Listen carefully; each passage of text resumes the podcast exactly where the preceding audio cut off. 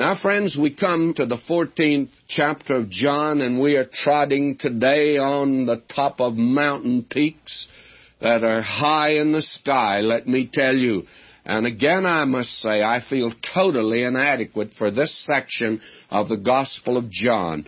Now, we saw last time that the Lord Jesus has announced to Simon Peter, after he made the statement he is willing to lay down his life for the Lord's sake, that he would that very night deny him three times by the time that the rooster crowed in the morning. Well, friends, the rooster crowed that morning, and Simon Peter had denied the Lord three times.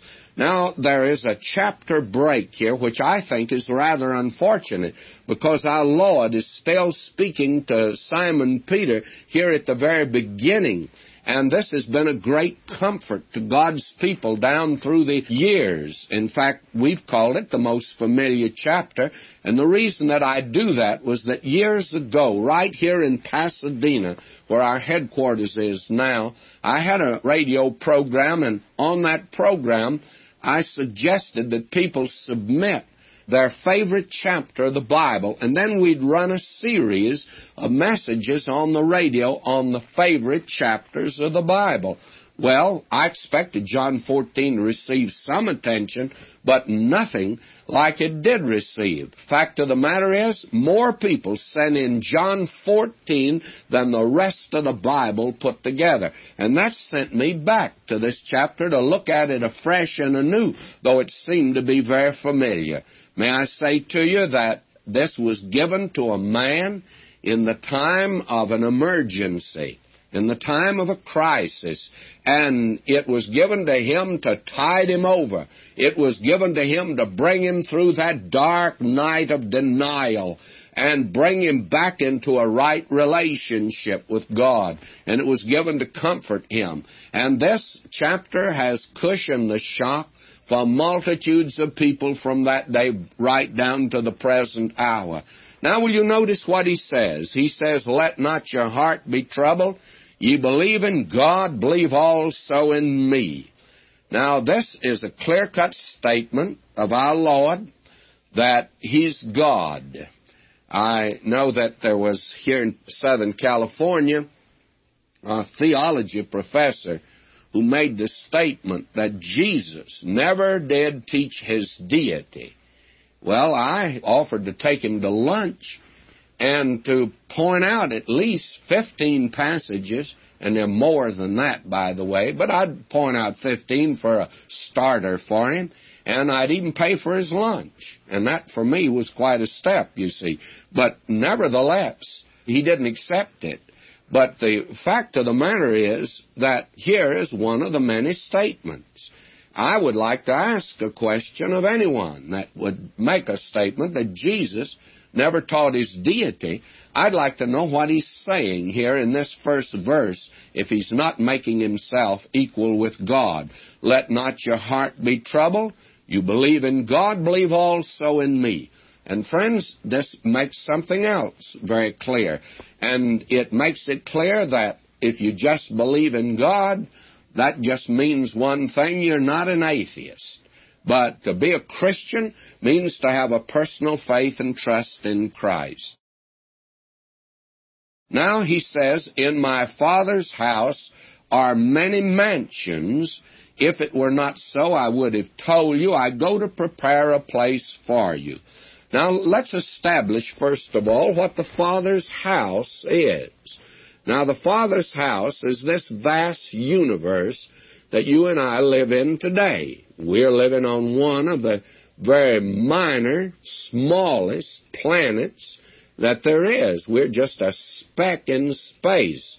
Fact of the matter is, if you got far enough away, no one could see us, even with the most powerful telescope. We live in the Father's house. And you can go out at night and look up, and you can look into part of the Father's house. You see the starry spaces. Now, man today is certainly living in a universe that's ever expanding. Sir James Jeans called it in his book, This Expanding Universe. And first, man thought of this little earth being about it, and that the stars up there were sort of like electric light bulbs screwed in the top of the universe.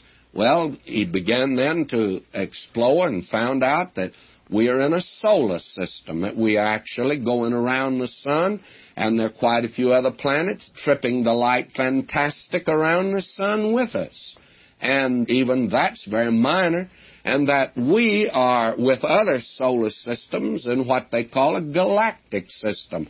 And when you look up at the Milky Way, you see the other side of our galactic system. Now, friends, that's just one galactic system. If you move out far enough, why, you'll find other galactic systems that make ours look like it's just a peanut in space because they're much vaster.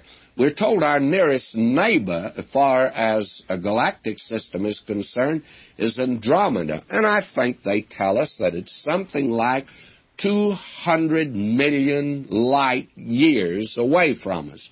That means that light traveling 186,000 miles a second and that you figure out how far it'd go in a year, and that'd be a pretty good distance. And then you go 200 million light years, and if you travel like that in 200 million years, you'd get out to what they facetiously say is our nearest neighbor.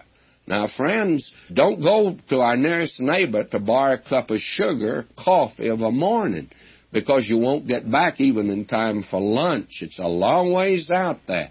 But even these galactic systems are not the end of space at all. Even beyond them, they find today what they call quasars. Now, friends, the reason that the astronomers call them quasars is because they even don't know what they are.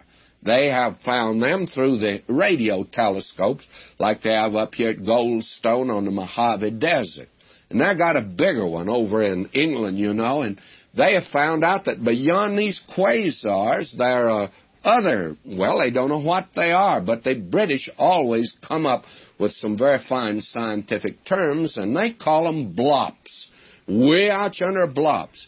Did you know, friends, that we may be living in an infinite universe? Just think how vast this universe is as we know it. And the end is not yet. It may be infinite. And if it is infinite, you must be dealing with an infinite God, you see. You'll have to have Him if you have an infinite universe. And it may be that God is letting us paint ourselves into a corner today, and we're going to have to acknowledge that He's up there after all, that He didn't die, and that He's really the man upstairs, that there is a God. This is tremendous. Now, Lord said, In my Father's house there are many mansions. And I think there was a wry smile on his face when he said that because he's the one who made them and he knew how many there were out there, and I don't. Probably you and I could never be able to count them. Now, I do not believe that in this vast universe, God has a vacancy sign hanging out. Now, I don't mean that mankind, human beings, are living on any other planet. I don't think so. One's enough. And we're the ones that are in rebellion against God. And I think this vast universe filled with created intelligences is looking at this little earth because here is where they've seen something they've never seen or experienced before. And that's just simply this. God's created intelligences, they knew something about His wisdom. They knew something about His person. They knew something about His power.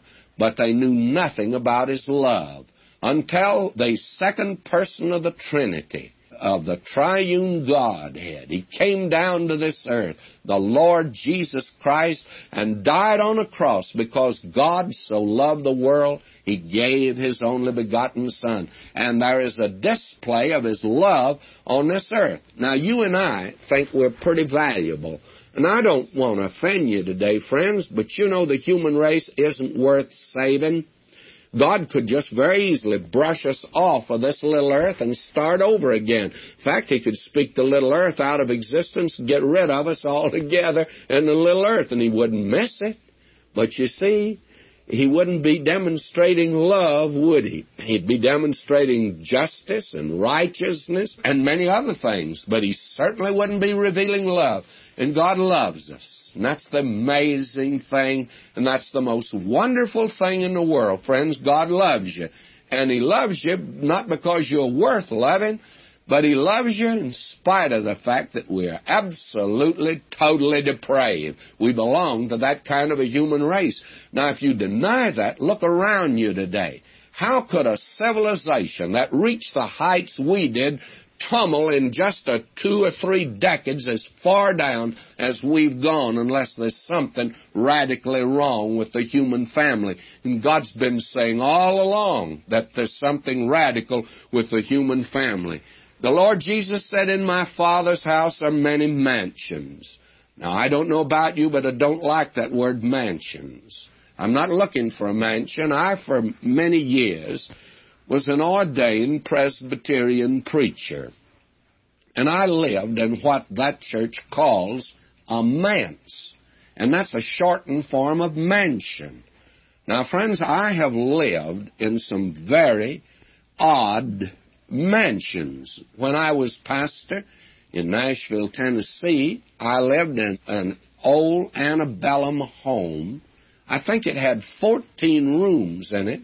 I never did count them because I don't think I ever got in all of them. I used to tell the folk on a clear day you could see the ceiling in the living room.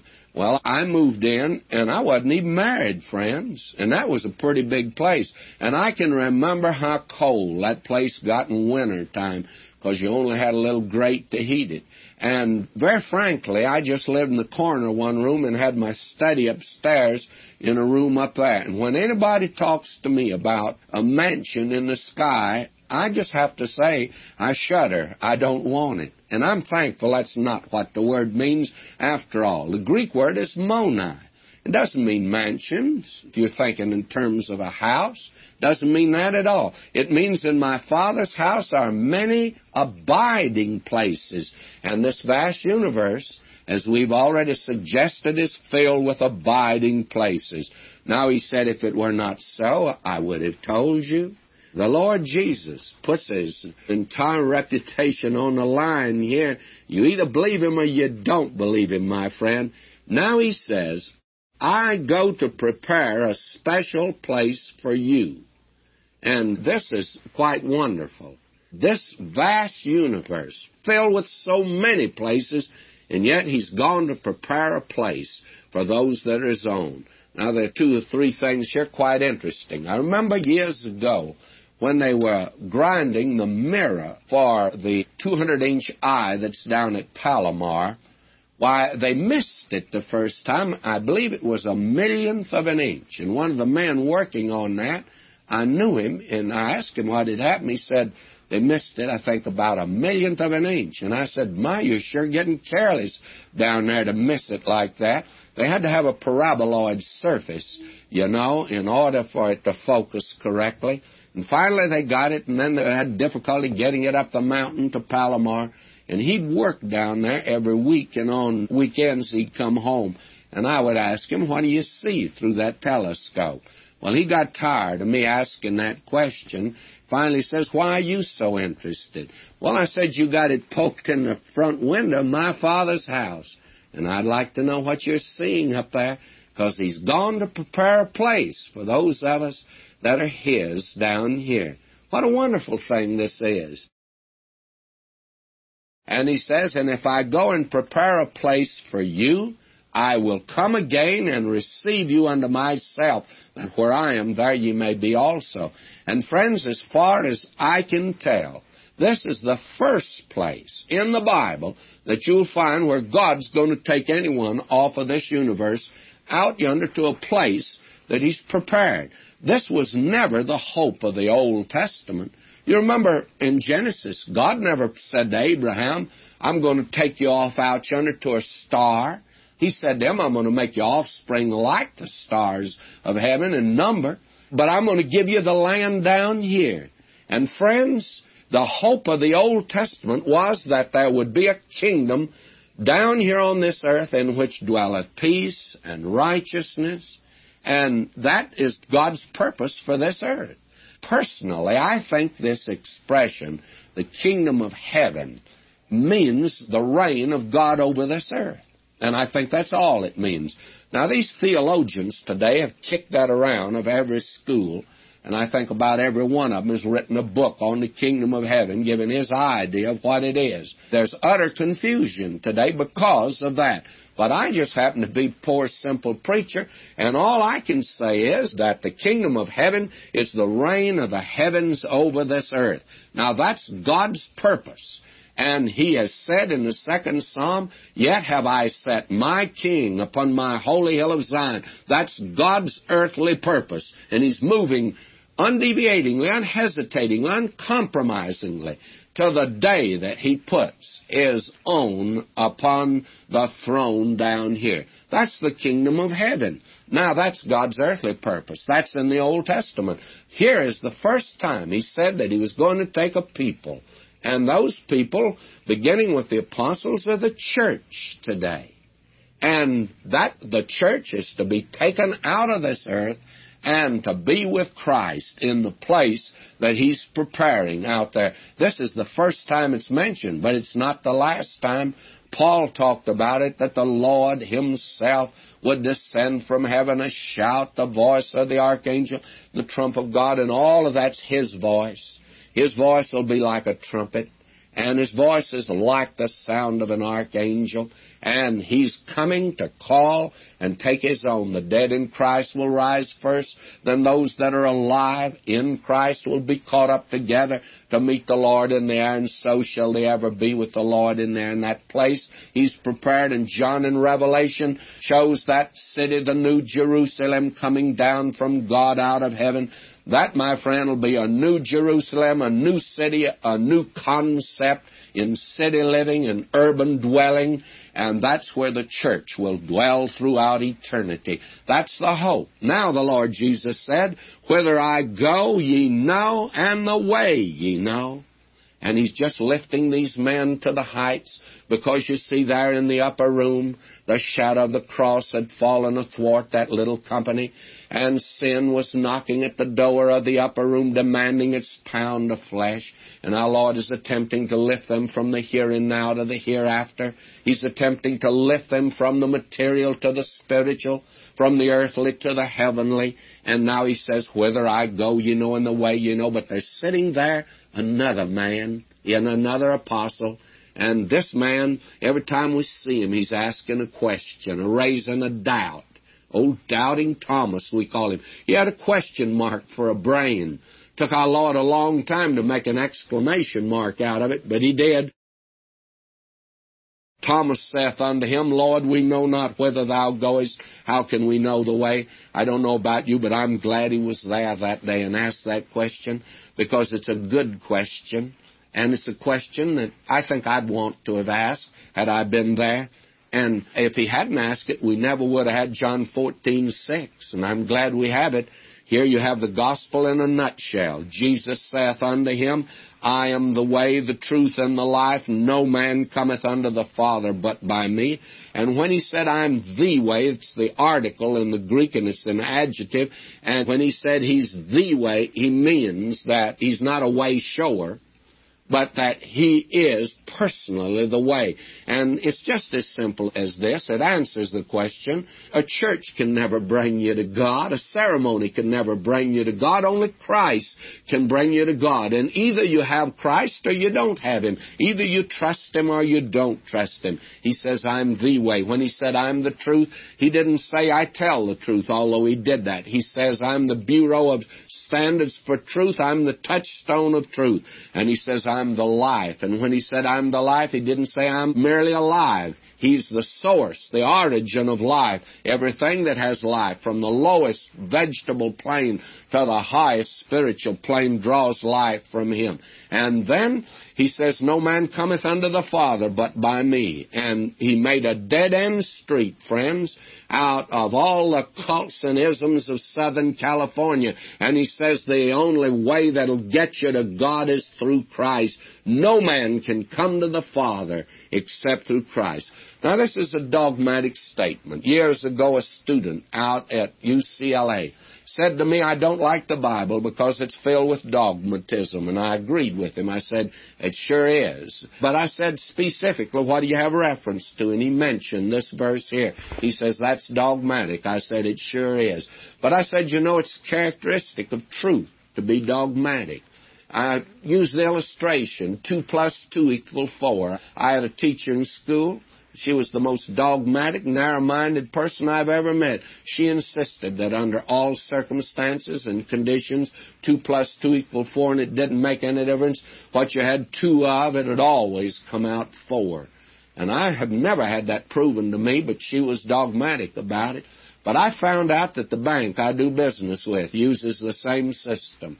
Only in my case, it's 2 minus 2 equals 0, but it's the same principle and they're dogmatic about it. Friends, let me say to you, one of the characteristics of truth is it's dogmatic. Now, not all dogmatism is truth, because there's a lot of ignorance that's dogmatism. But my friend, here you have that which is truth, and it's dogmatic. It has to be dogmatic. When I ask directions to get to a certain place and a man hesitates, I don't want to listen to him. But if another man there says, Oh, yes, this is the way, and I say to him, Are you sure? And he says, Am I sure? I know. Then I'm very happy to follow his directions. And I said to this young man, I said, You know, millions of people for 1900 years have been coming to this person on the basis of this statement here, and they found out that it's accurate, that it brings you to heaven. And I said, Since truth is dogmatic, and you agree this is dogmatic, why don't you try it? He says you're not going to get to heaven except through Him. Why not come through Him and make sure? And friend, today, do you have Him? Is Christ your Savior today? Are you trusting Him as your personal Savior and nothing else? Because He alone can save. He alone will save. And all He asks you to do is to come to Him. And friends, you either trust Him this morning or you don't trust Him. And if you do trust Him, you're saved. And if you don't, you're not saved. It's that simple. It's that clear. And friends, it's that dogmatic. Now, as we suggested before, those men are frightened there in the upper room, and another man is going to interrupt him now. But let me read verse 7. If ye had known me, ye should have known my Father also, and from henceforth ye know him and have seen him. Philip saith unto him, Lord, show us the Father, and it sufficeth us. Show us the Father, and it sufficeth us. Now, this man Philip was a very quiet individual. He actually was the opposite from the loquacious Simon Peter. And I think he spoke very seldom. The very interesting thing is that there are those that actually believe with the name, which was a Greek name, that he might have been a Greek. I don't think that follows by any manner of means, but he is a very unusual man. Every time we meet him, he's bringing somebody to Jesus. You remember, he's the one that came to Nathaniel, and how he and Nathaniel ever hit it off, I've often wondered. Philip the quiet man, and Nathaniel was the wisecracker. And I suppose that men like that get along. I've noticed that sometimes husband and wives are like that. One very talkative and the other very quiet. Philip was the straight man, and Nathaniel was the humorist. But he's always bringing somebody to Jesus. You remember the Greeks came to him and said, We would see Jesus. And now he expresses here the highest ambition, the highest desire of any person in the Word of God or out of the Bible for that matter. I'd just like to ask you a personal question today. What is your desire in life? What is your ultimate goal? Do you want to get rich? Do you want to make a name for yourself? You want to educate your children. You want to bring them up in the discipline and instruction of the Lord. Nothing wrong with any of these things I have mentioned. But the highest is this Philip saith unto him, Lord, show us the Father, and it sufficeth us. He said, I'd love to see God. I'd just like to have a seat on the 50 yard line and spend the first million years in eternity looking at the Father. And I'm not sure of this, and I've made this statement before, and I always get a great deal of letters of misunderstanding, and I'm going to risk making the statement again. God is a spirit, we're told, and they that worship him must worship him in spirit and in truth. And I'm not sure that we are going to see the Father. I believe that we'll see the Lord Jesus. Now, if you'll notice what our Lord says on down here in verse 20, at that day ye shall know that I'm in the Father, and ye in me, and I in you. That's a great verse, and we'll see Christ. That's the important thing, and that's the reason that in this earthly pilgrimage that we're in today, we ought to come to know Him better. And I do not know what your vocation or avocation is. You may have a wonderful hobby of collecting matchboxes. A lot of people do that. Or uh, maybe getting a few shells together. I've started that as just sort of something that I do when I haven't anything else to do, and that's not very often, and I only get to do this when I'm down in the state of Florida. Well, may I say that the most important thing is, because we're going to spend eternity with Christ, is to come to know Him. And so Philip saith unto him, Lord, show us the Father, and it sufficeth us. And the Lord Jesus said unto him, Have I been so long time with you, and yet hast thou not known me, Philip? He that hath seen me hath seen the Father. Now, what he's saying is, you're not seeing the identical person, but you are seeing the same person in power, in character, in love, in everything else when you see me. He that hath seen me hath seen the Father. You've seen all that you would see in God, the Father. And how sayest thou then, Show us the Father? In other words, even Philip, who apparently had a spiritual perception and certainly a glorious ambition and desire to want to see God. And you remember this was Moses. Moses who had fellowship with him on the mountain. He said, Oh, that I might see. And that is the desire, I think, of every man of God, every person today that knows the Lord and loves Him. Now notice what he goes on to say. He says, Believest thou not that I'm in the Father and the Father in me? The words that I speak unto you, I speak not of myself, but the Father that dwelleth in me, he doeth the works. Now, here are two things that he's talking about words and works, and they're the same. That is the problem today for believers, is to get their words and their works to be the same. One equals the other. We make tremendous statements today. I hear glorious testimonies sometimes. But friends, none of us are perfect. None of us live a perfect life. That's the reason we said in John 13, every Christian ought to have a time of confession. And the Lord Jesus says, if I don't wash you, you'll have no part, no fellowship with me. And many are losing their fellowship because they think that they are all right. And we're not all right. Our words and works need to correspond. And the words and works of the Lord Jesus did. Now, what he's saying here is this The words that I speak are not mine. Have you ever noticed that the Lord Jesus never appealed to his own mind and his own will to make a decision? Every time he said, I'm doing this because it's the will of the Father. What he spoke was the will of the Father. And the works that he did were the will of the Father. Then he says, in that, Philip, when you've heard my words, you've heard the words of the Father. When you've seen my works, you've seen the works of the Father because it's the Father working in me. Now he goes on. And by the way, Philip's interruption didn't pull the Lord Jesus down so far as that of Peter and Thomas because now he moves to the heights and he keeps moving a long time before he's interrupted again, and that's in verse 22. Now, notice what he says here because this is a very important section, and yet we're moving over it. faster than we moved over the first part of the chapter. He says, Believe me that I'm in the Father and the Father in me, or else believe me for the very work's sake. Now he says, if you can't believe me because of my words, what I'm saying, believe me for the work's sake. What you've seen, that should convince you. Verily, verily, I say unto you, he that believeth on me, the works that I do, shall he do also. And greater works than these shall he do, because I go unto my Father. Now, to begin with, I think I should call attention to the fact that in this verse, the second works that's mentioned here, it says, and greater works than these shall he do. The word works is in italics.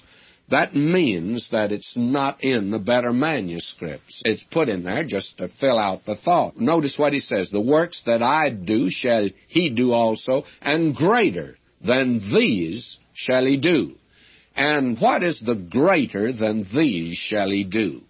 Because I go unto my Father. Well, now, when the Lord Jesus was down here on this earth, he was able to perform tremendous works miracles, if you please. And they were great works, but because of who he was, you'd expect him to do that. Now he speaks to believers. He that believeth on me, the works that I do, shall he do also. Now, what are these? What has he been doing in John's Gospel? What's been the accomplishment? Well, the supreme accomplishment is he's been bringing men and women into a right relationship with God. Now, what are the even greater works? What are the greater works? Well, let me mention some of them.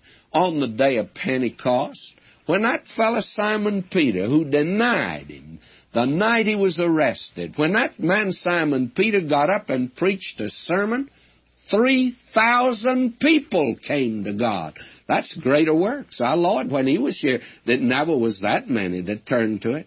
And then you remember Paul in Philippi? Went there and preached the gospel, and a church came into existence that was very close to him. And then I think of a missionary years ago by the name of George L. Mackay, who went to Uganda. What a missionary. And then I think of another one by the name of Mackay that went to Formosa. And they called him the black bearded barbarian because he went there and just cut himself loose from the homeland. And when ships would come into the harbor, they wouldn't dare go on shore because these people were said to be, you know, cannibals at that time, and they wouldn't go. But this man Mackay was there. He won many to the Lord. May I say those are greater works? And greater works because I go to my Father.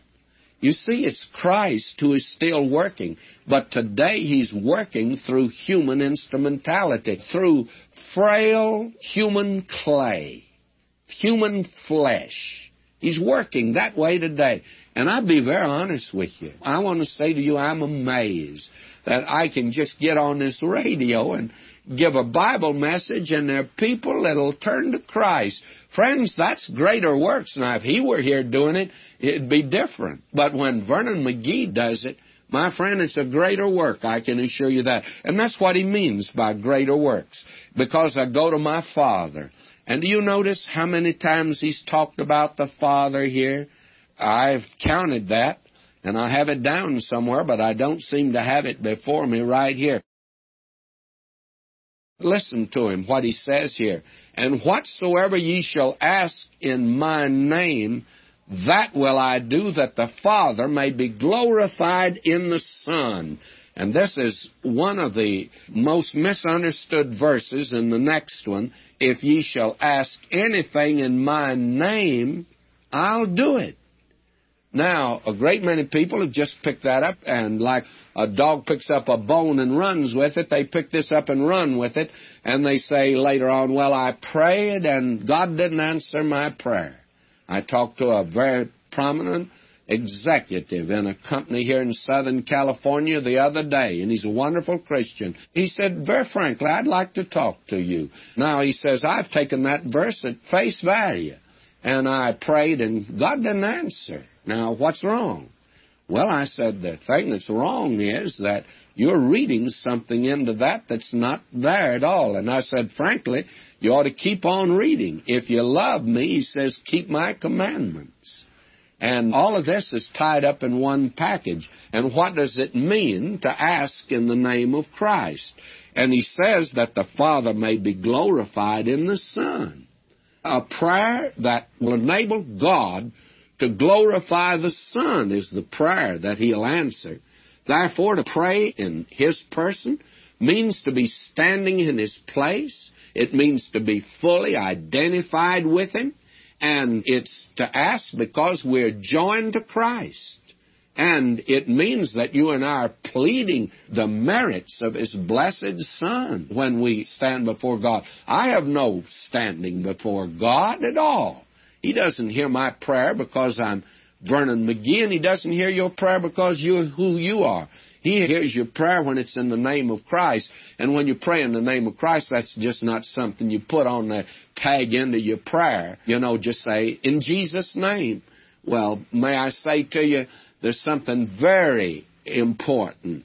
When you're praying in His name and presenting it in His merits, it means it must be for His glory and it must be for Him. And it's for Him that we are praying, not for our selfish ends. Let me illustrate this. The man who sends you a tax bill, he doesn't say, I need the money, send me so much. If he does get it, it's dishonest, of course, but he's getting it for the state or the county or the city. He's getting it for someone else. That's a very unfortunate illustration. I recognize that I'm using. But friends, it makes it clear that when you pray in the name of Christ, you're praying for Him, not for yourself, that His name, that Father may be able to be glorified in the Son down here.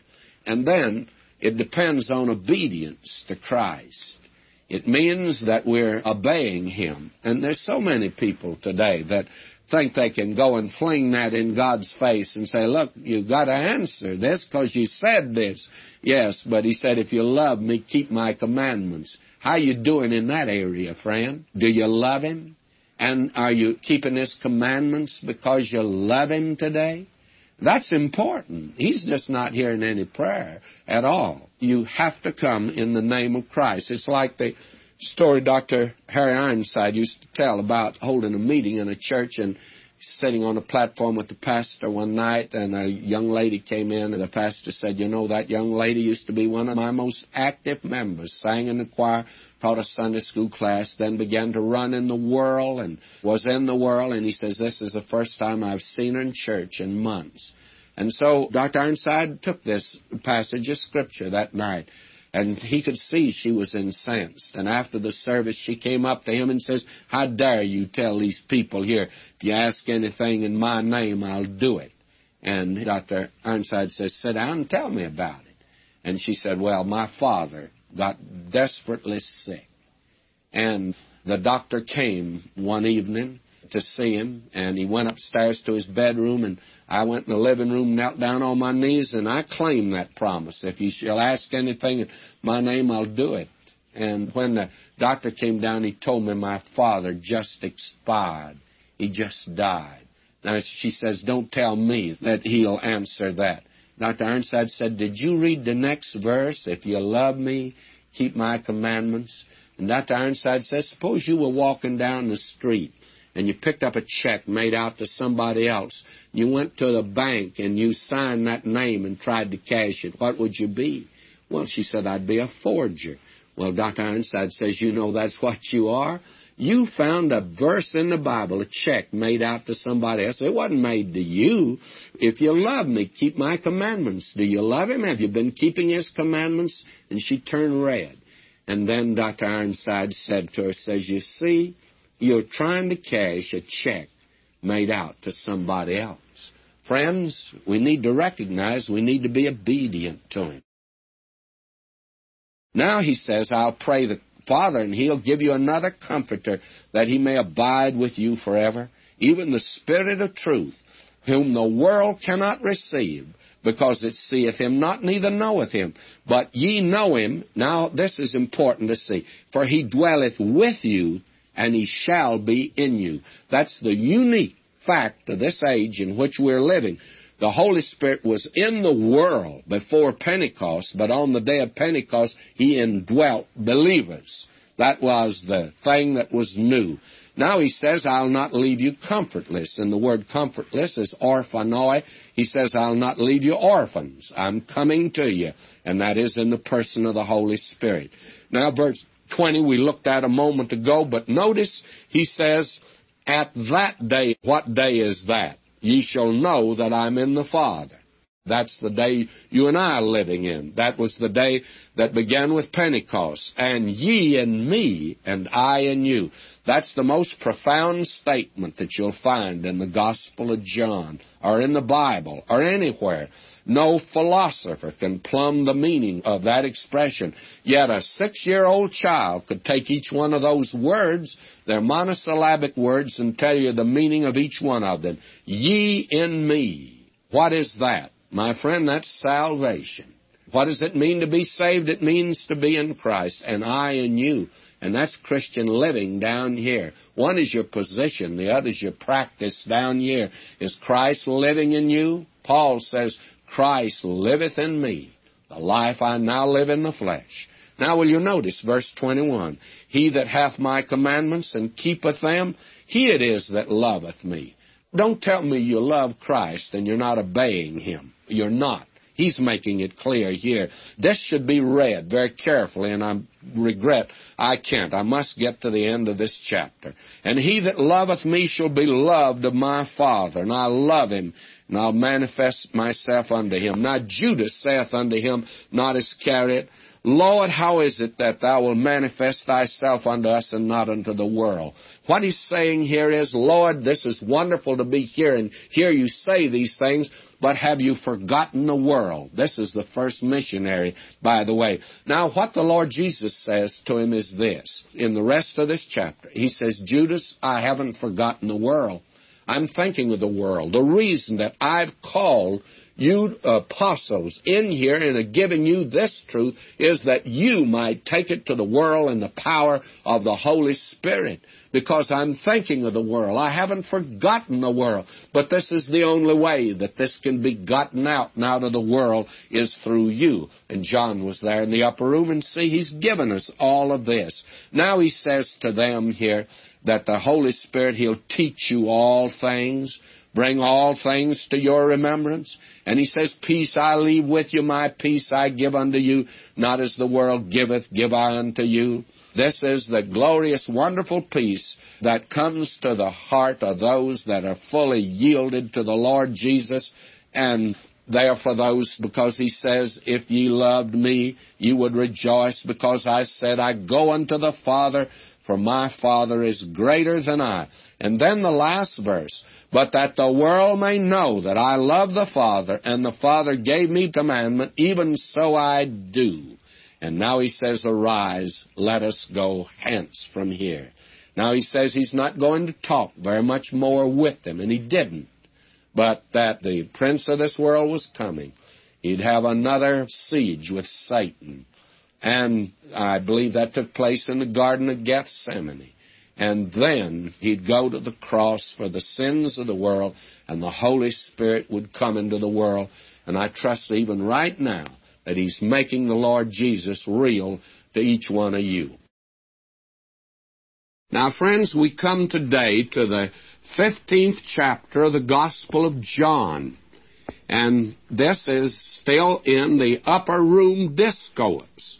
However, our Lord did not give this in the upper room. At least the assumption is that he did not, because the last statement he made in chapter 14 is, Arise, let us go hence. Now, did they go immediately out of the upper room? It is assumed, of course, that they did. However, he could have given John 15 in the upper room, but it doesn't seem likely to me that that is the way it took place. Now, somewhere between the upper room and the Garden of Gethsemane, our Lord gave John 15 and 16. And then John 17 is the prayer that he prayed. He probably prayed this prayer on the way out to the garden, and it probably was as he entered the garden. This is not the prayer in the Garden of Gethsemane that we have in John 17. Now, the thing I think would be helpful would be to try to locate the place where our Lord gave John 15 when he began by saying, I am the true vine and my Father is the husbandman. Now, it has been the belief of a great many expositors that our Lord gave this part of the upper room discourse down in the valley of Kidron or on the side of the hill there or the side of the Mount of Olives because we know at that time there was a vineyard in that area that covered that valley. We also know that it was full moon because it was Passover, and it couldn't have been Passover if it hadn't have been full moon. And so, there in the full moon, with that vineyard before them, our Lord said, I am the true vine, and my Father is the husbandman. Now, he could have well have done that, and that would have been an appropriate place. But there has been another suggestion made, and it has been made by several of the English expositors, and very candidly, it's the one I accept that that night he went by the temple. And following the law as meticulously as he did, I'm of the opinion that he went by the temple that night. The gates were open all night on this Passover night. And at the temple, there were the gates there. Those beautiful gates of the temple were really a tourist attraction. They had been forged over in Greece they had been floated across the Hellespont and then brought to Jerusalem and put into Herod's temple there.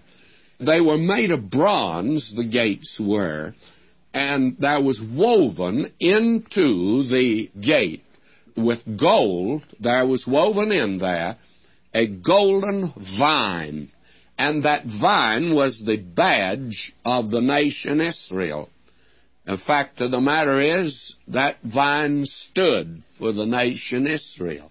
There's probably no figure of speech that is so appropriate as the vine that sets forth this nation. It became a badge of the nation, just like the burning bush is, and I think just like the olive tree is.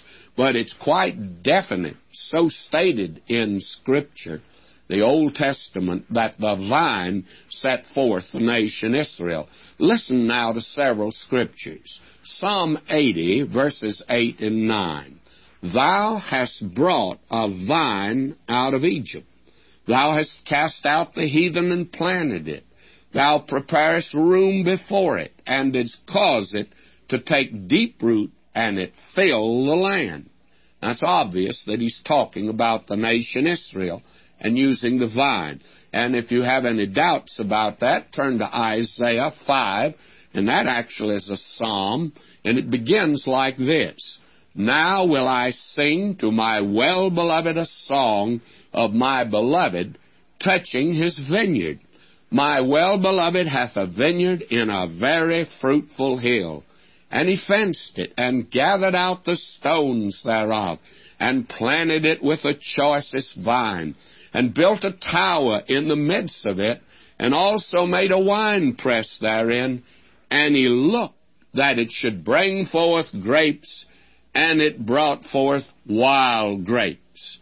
Now notice verse 7. For the vineyard of the Lord of hosts is the house of Israel, and the men of Judah his pleasant plant. Now, friends, that makes it specific.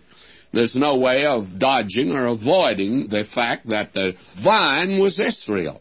Now, he says here in Jeremiah 2, verse 21, I had planted thee, a noble vine, wholly a right seed. How then art thou turned into the degenerate plant of a strange vine unto me? And then finally, in Hosea, the 10th chapter, verse 1, Israel is an empty vine, he bringeth forth fruit unto himself. Now, I think it's quite clear that the vine is a picture of the nation Israel. Now, our Lord in the upper room, friends, is saying one of the most revolutionary things that you've ever heard. That is, for those men in that day, this was strange to their ears. It sounds so familiar to us today. Will you listen to him? And I want to change this just a little. I am the true vine. The word true here is aleithane.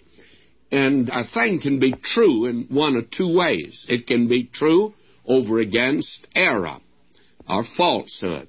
But it can be true over against that which is a counterfeit. And that's the way it's used here. And I think a better translation would be this I am the genuine vine. In other words, the Lord Jesus is saying to these men with their background and their roots deep in the Old Testament, He is saying to them, Now, brethren, to be identified with a religion and with a nation is no longer the essential thing. I am the genuine vine, and to be joined to me. And this is a marvelous figure of speech our Lord used, by the way, so that He's making it very clear, and this is revolutionary, friends, and it's still true today. It is not your identification with a religion or a ceremony or a group or this organization or that. The important thing, are you identified with Christ? Are you in Christ by the baptism of the Holy Spirit, which comes the moment you trust Christ as Savior and are born again and become a child of God. He says, I am the genuine vine. And now he says, My Father is the husbandman. And in these passages we've given in the Old Testament, God has been the owner of the vineyard and He's been the one running it, but here He's the one that cultivates it also. And He is the one that does that. And you know, I think that you have here the vine and the branch. You remember it says of the Lord Jesus in the Old Testament that He grew up before Him as a tender plant and as a root out of the dry ground. He's the vine, and we must be joined to Him. For what purpose? For fruit bearing. Now, there are three things that he's going to say here that are very, very important, and I want you to notice them. There are three words, and I'll read about three verses here to pick them up.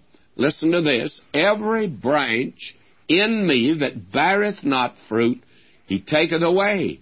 And every branch that beareth fruit, he purgeth it, that it may bring forth more fruit. Now ye are clean through the word which I have spoken unto you. Abide in me, and I in you, as the branch cannot bear fruit of itself except it abide in the vine, no more can ye except ye abide in me.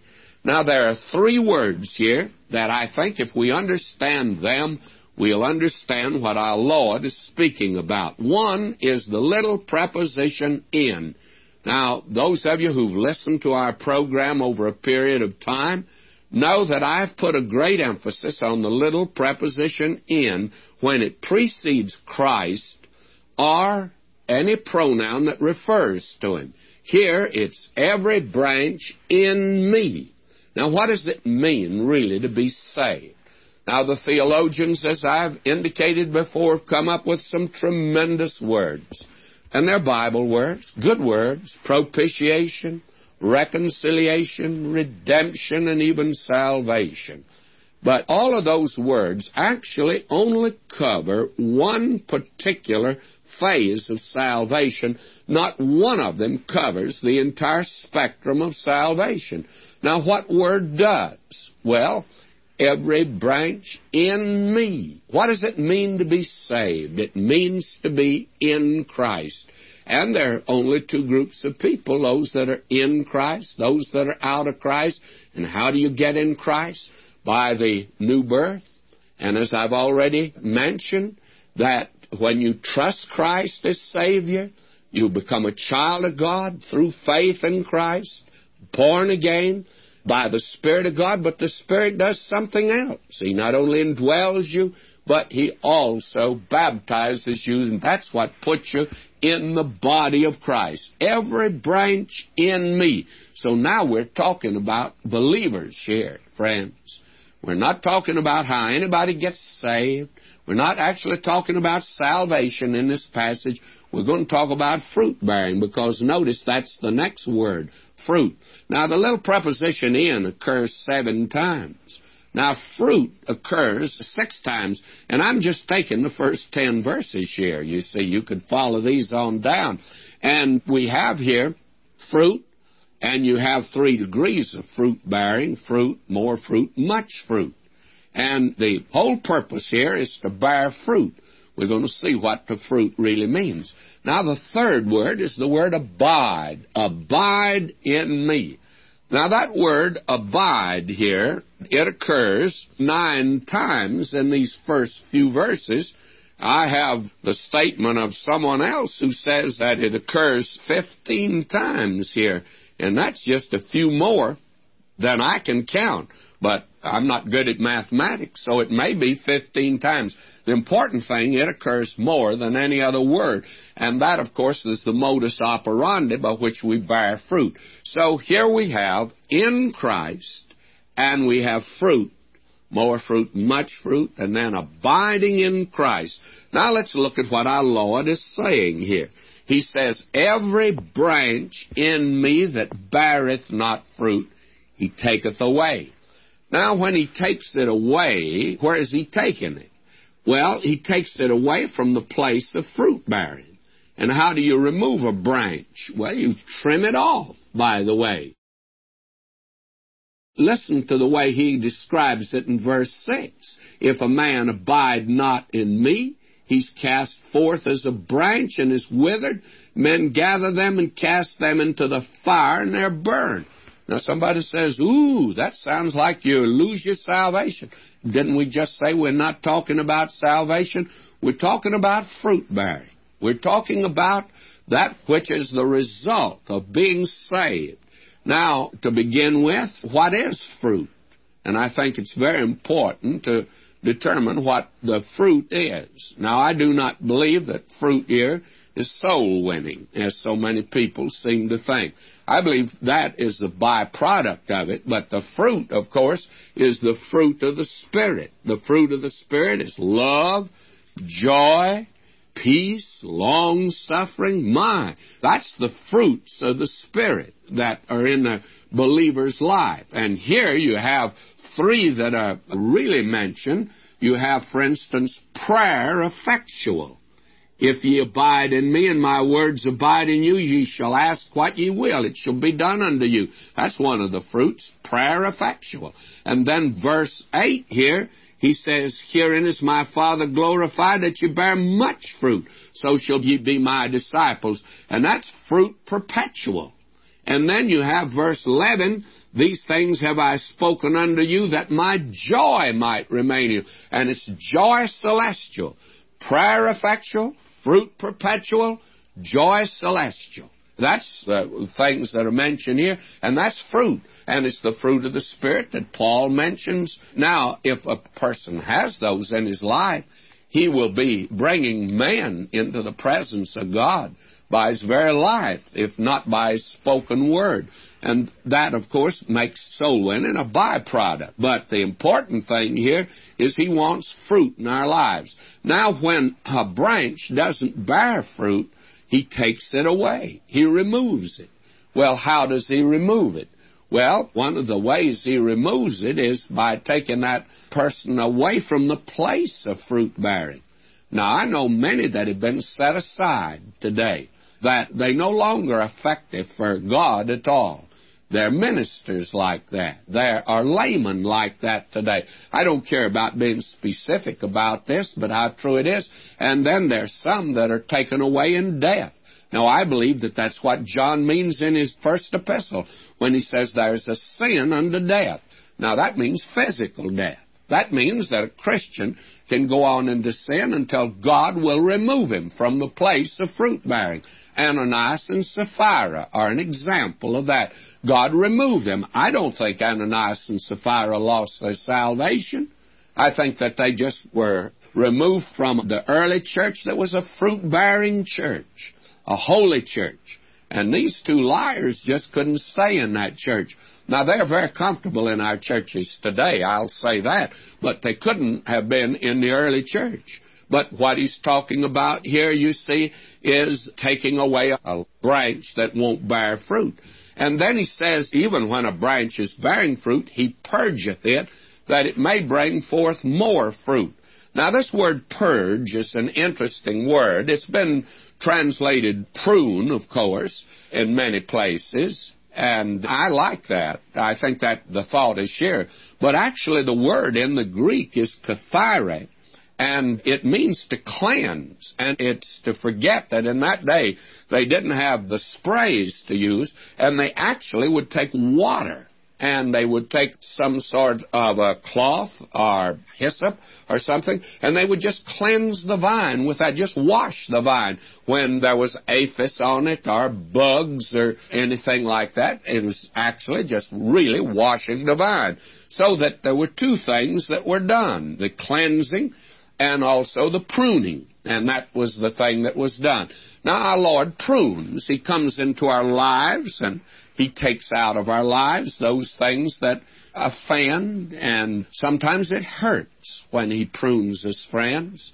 And it is something that's very painful. Many times He takes out of your life and my life the things that are hindering us. And I can speak up to that subject.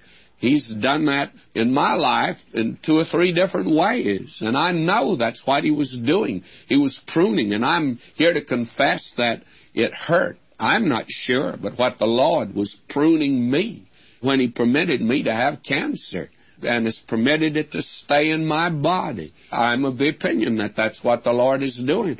I'm not complaining. I just want Him to let me stay around and keep giving out the Word of God, friends. That's the important thing. But I think He prunes us, you know, reaches in. And one of the reasons that so many of God's children are getting hurt today even by this method of pruning, is that they're getting so far from God. They're so far out of fellowship. I think the closer that we get to Him, that the better it would be and it wouldn't hurt so much. What we need to do is to get very close to the Lord in these days. I remember when I was a boy, we, on April Fool, why a bunch of us at school played hooky. I personally was a very good boy, but I got with some bad boys and they played hooking, so I went with them. And we left our books at school, and then we took off for the creek, and we went fishing. And the creek was up. I remember this particular time, and we didn't catch any fish, but we sure had a big day. And we came in about time school was out after everybody left, and we decided that the proper thing to do was to go get our books, take them home, so that our parents wouldn't suspect that we'd played hooky principal of the school, I think, thought we'd do that also because when we walked in the room, he walked in after us and he said, Boys, I'm glad to see you. Follow me. And we'd been over that trail before, so we followed him to his office. And he said, Wait here while he went to get his switches. And he had some long ones. And one fellow who'd been in there quite a few times and he really knew his way around, he gave us about the best advice I think that I've ever had. He said, Now, when he comes down the first time, don't move away from him, move close to him. Take a step toward him. And you know that is the best advice I think I ever got. So the first time he hit me, I moved right close into him. Fact of the matter is, by the time he finished, I was right up where his fist was, and he wasn't hurting me at all. And you know, that was good advice.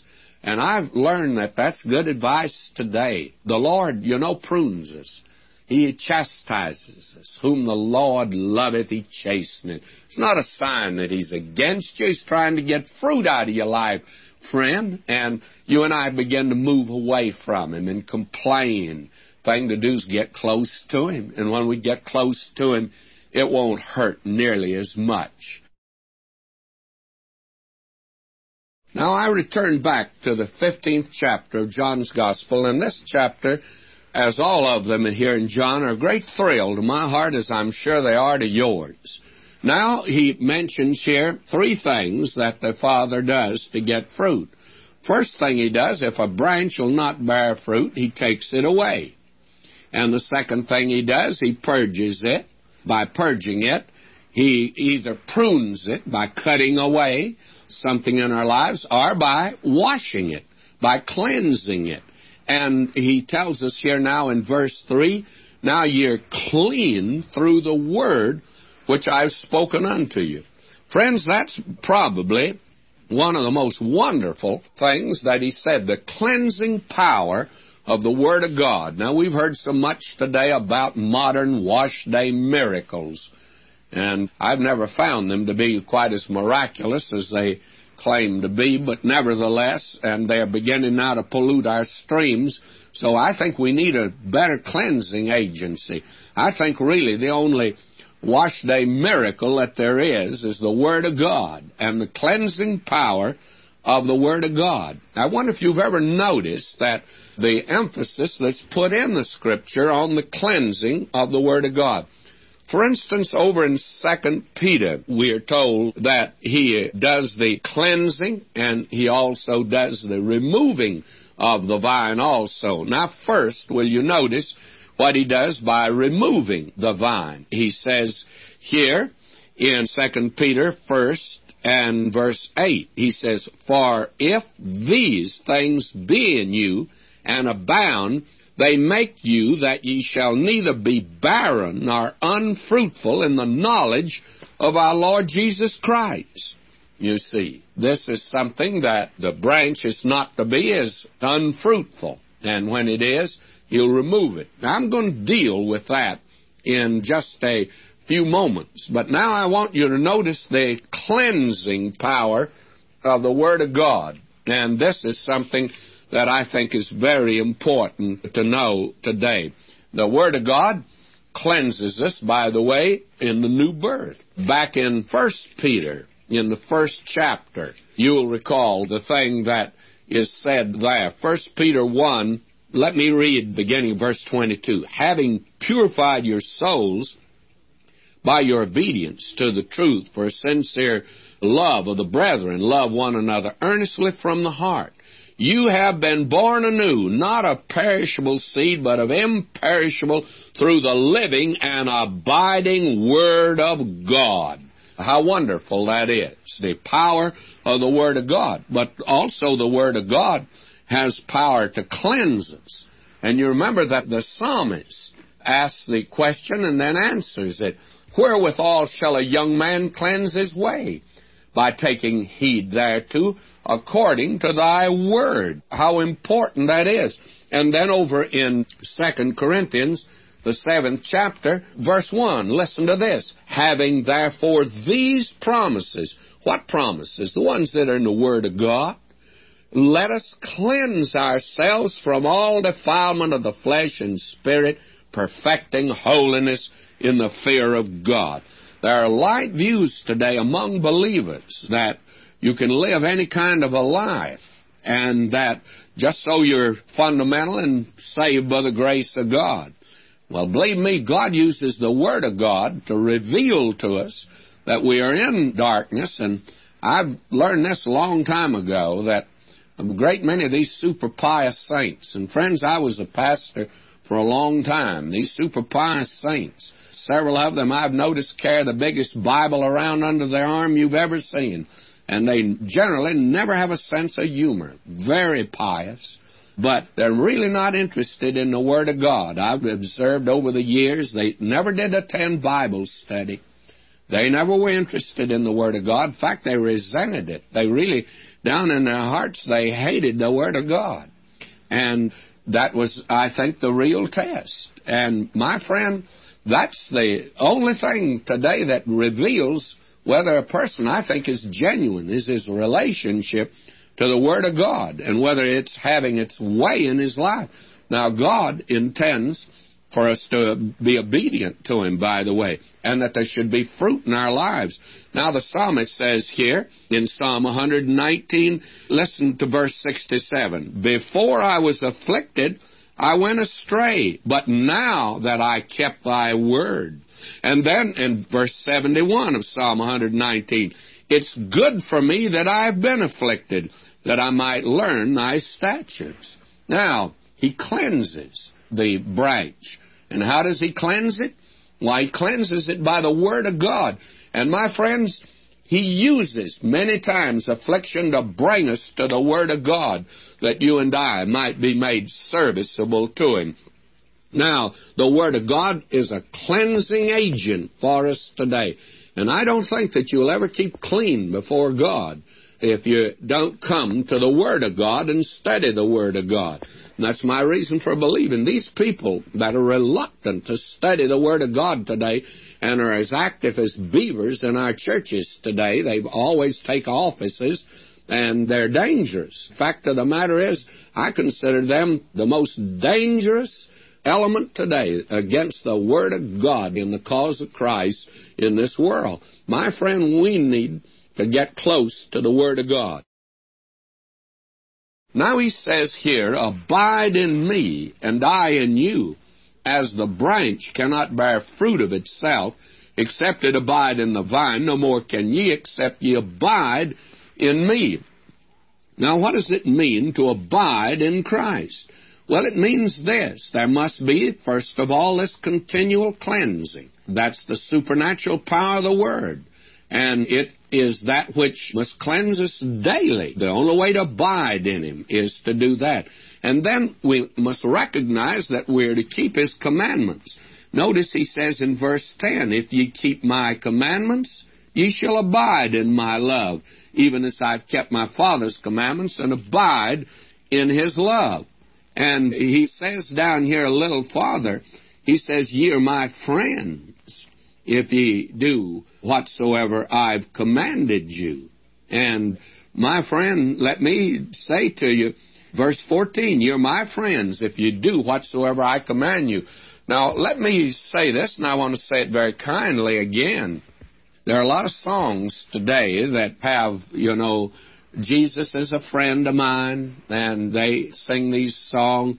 Oh, what a friend is the lowly Jesus. Well, I'll have you know today, he's not the lowly Jesus. He's the glorified Christ right now at God's right hand. There's no lowly Jesus today. And what about being a friend? Now, wait just a minute. I don't like these songs that say he's a friend of mine. Somebody says, well, I thought that was wonderful. No, that's sentimental, and it's very wrong. Suppose that I would say today that the President of the United States is my friend. Well, I bring him right down to my level. And you're bringing Jesus down to your level when you say that he's a friend of yours.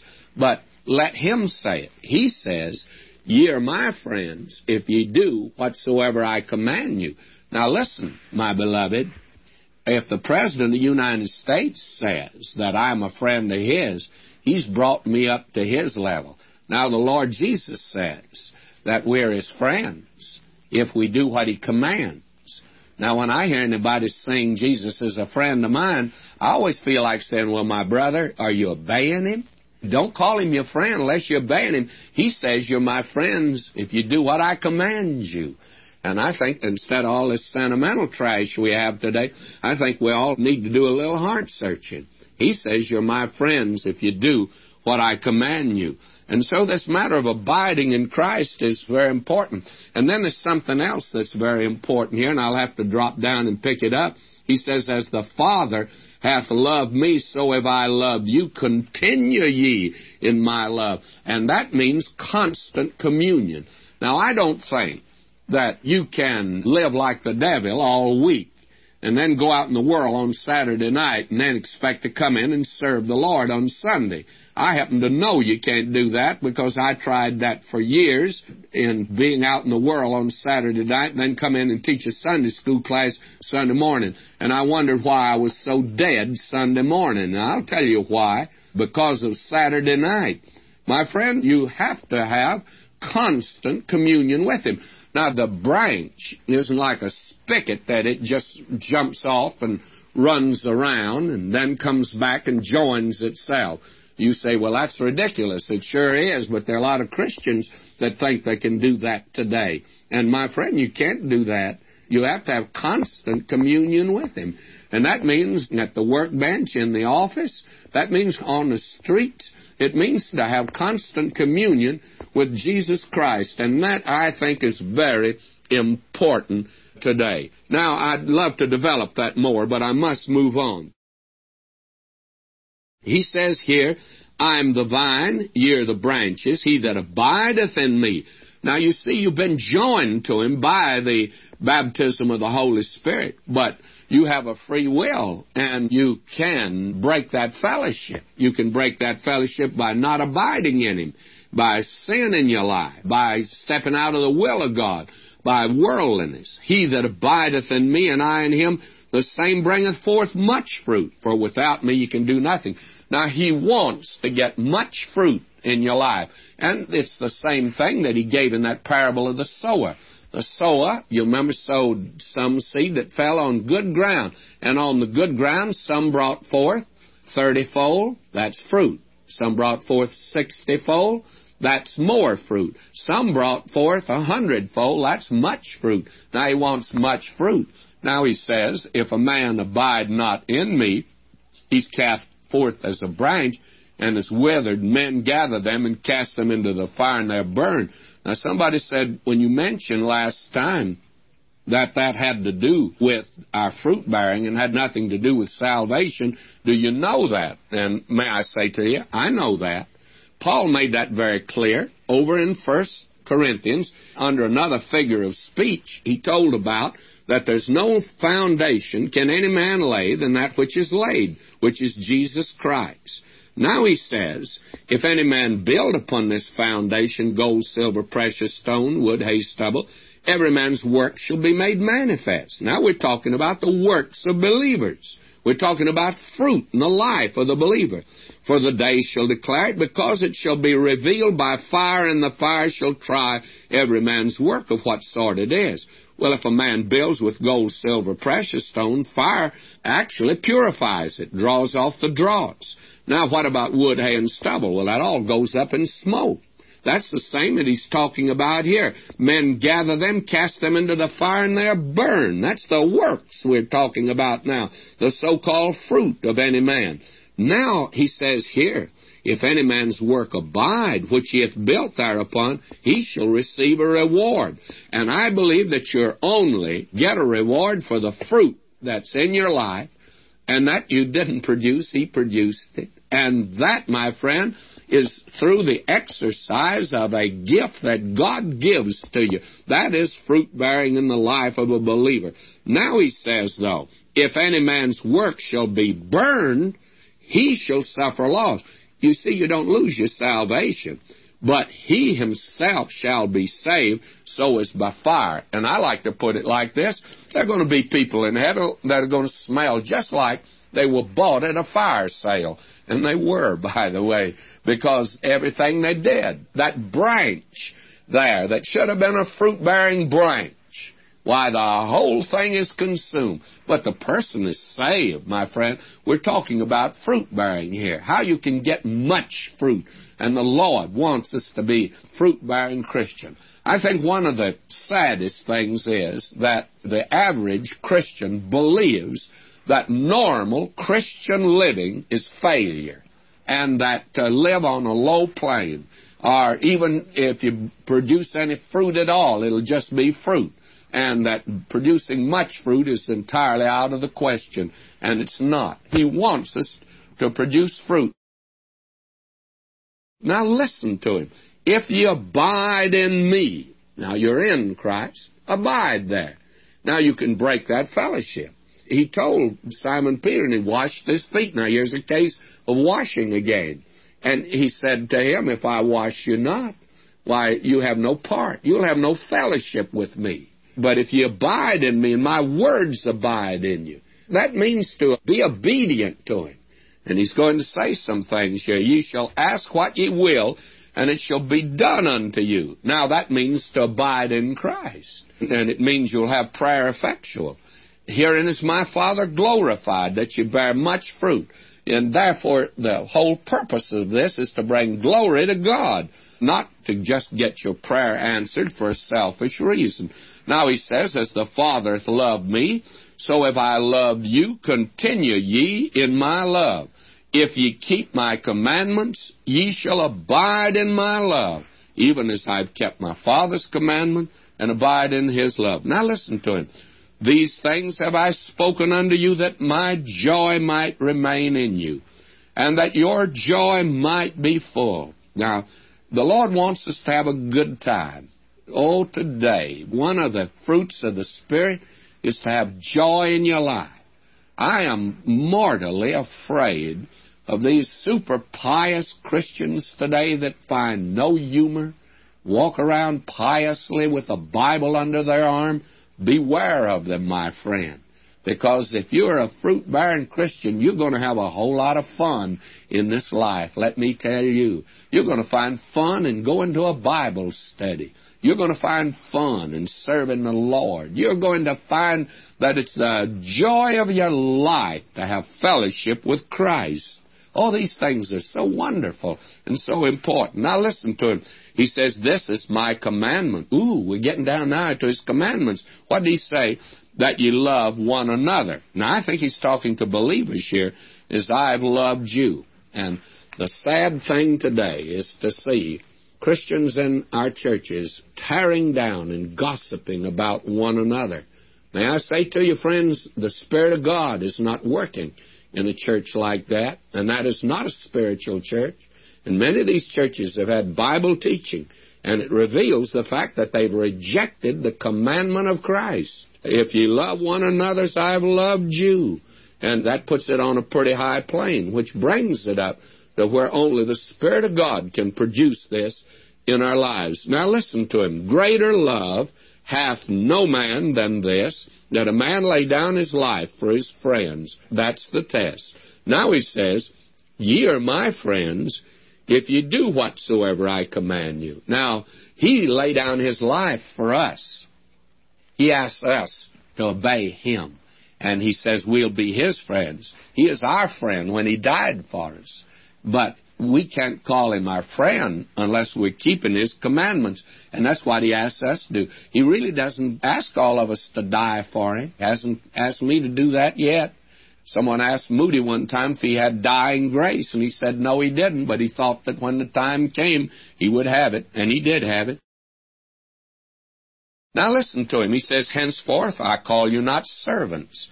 Now that's the term in the Old Testament. For the servant knoweth not what his Lord doeth, but I've called you friends. For all things that I've heard of my Father have made known unto you. And this is lovely. You've not chosen me, but I've chosen you. And that means he's responsible, by the way. And he's chosen us what? That we should go and bring forth fruit, that your fruit should remain, that whatsoever you shall ask of my Father in my name, he may give it you. And answers to prayer is a pretty good barometer of our spirituality. These things I command you that you love one another. Now, this should be the relationship of believers. But notice what will happen if you're a child of God, the world's going to hate you. Unfortunately, you've got folk in the church today that honestly are not born again, and they're the ones that will hate you. If the world hate you, ye know that it hated me before it hated you. Now, he says, if you were of the world, why, the world wouldn't love his own. Beware again of the Christian who's popular with the world. A child of God cannot be popular with the world. To me, that was always the test of whether a Hollywood star was converted. I taught the Bible class there quite a few times many years ago, and I always use that as a barometer. How are they loved by the world? The world won't love a real child of God. Cannot. Now he moves on down here. He says, He that hateth me hateth my Father also. Verse 23. If I had not done among them the works which none other man did, they had not had sin. But now have they both seen and hated both me and my Father. You see, the Lord turned the light on. Anyone turns the light on why, the thing's going to happen. The rats and the snakes and the bugs and the lizards hate it, and they're going to run for cover, and they'll hate the one who turns it on, by the way. He says they hated me without a cause, no reason for it. Now he gives this wonderful word. But when the Comforter is come, whom I will send unto you from the Father, even the Spirit of truth, which proceedeth from the Father, he shall testify of me. And the way that you tell whether the Spirit of God is working is whether He's glorifying Christ or not. And ye shall bear witness because you've been with me from the beginning. The apostles bore a particular witness that no one else could bear concerning the Lord Jesus Christ.